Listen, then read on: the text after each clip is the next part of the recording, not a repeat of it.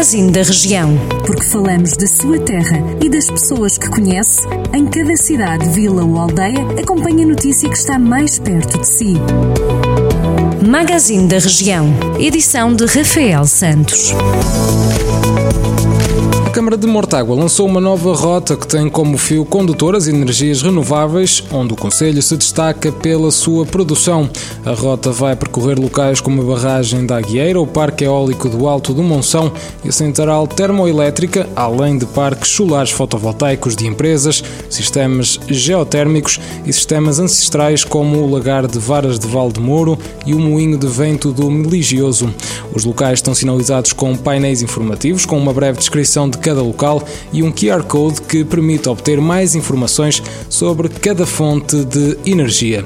Por nelas, a Câmara anunciou que vai requalificar o parque urbano situado junto ao Estádio Municipal, onde será instalado um novo mercado de excedentes de produtos agrícolas.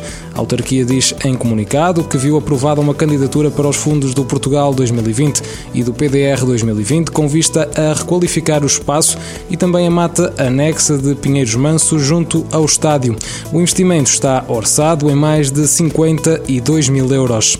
O executivo de Borges da Silva garante que, com a requalificação prevista, a zona à volta do estádio municipal estará apta para acolher quaisquer outras utilizações de recreio e bem-estar por parte da população. A Biblioteca Municipal de Rezende vai realizar, a partir desta quarta-feira, sessões de oficinas de rap, ou seja, de ritmo e poesia. A iniciativa decorrerá até 31 de agosto, com a participação da mentora Carla da Silva do projeto Teach for Portugal. As inscrições estão limitadas a 10 crianças por grupo e devem realizar-se na Biblioteca Municipal. O Festival de Imagem de Natureza Cínclos vai deixar de se realizar no Conselho de Vozela.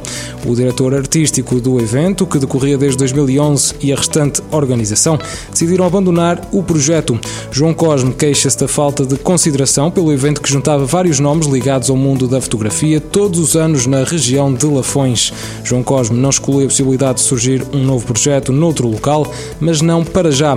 O organizador lamenta que o Cínclos não tenha sido valorizado em Vouzela nos últimos tempos. Está assim feita a ronda de hoje por alguns dos conselhos da região de Viseu.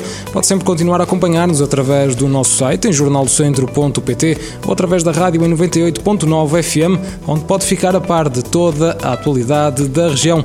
Não se esqueça, tenha uma boa quarta-feira e continue na nossa companhia. Jornal do Centro, a rádio que liga a região.